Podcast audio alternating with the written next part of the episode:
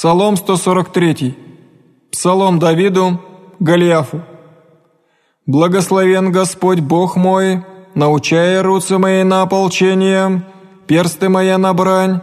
милость моя и прибежище мое, заступник мой и избавитель мой, защититель мой и на него уповах, повинуя люди моя подмя.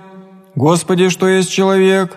яко познался еси ему, или сын человеч, яко вменяешь его, человек суете уподобися, дни его, яко сень приходят,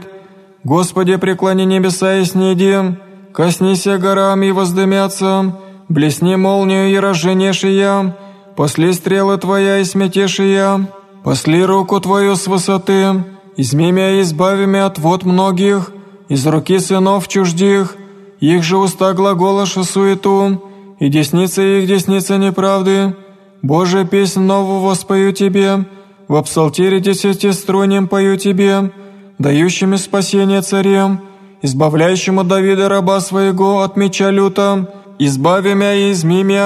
из руки сынов чуждих, их же уста глаголаша суету, и десница их десница неправды, их же сыновей их яко воссаждение водруженное, в юности своей, тщери их удобрены, приукрашенные яко подобие храма, хранилище их исполнено, отрыгающие от всего всее, овцы их многоплодные, множащиеся во исходящих своих, волови их толстие, не падения оплоту, ниже прохода, ниже вопля, в стогнах их, ублажиша люди им же сия суть, блаженные люди, им же Господь Бог их».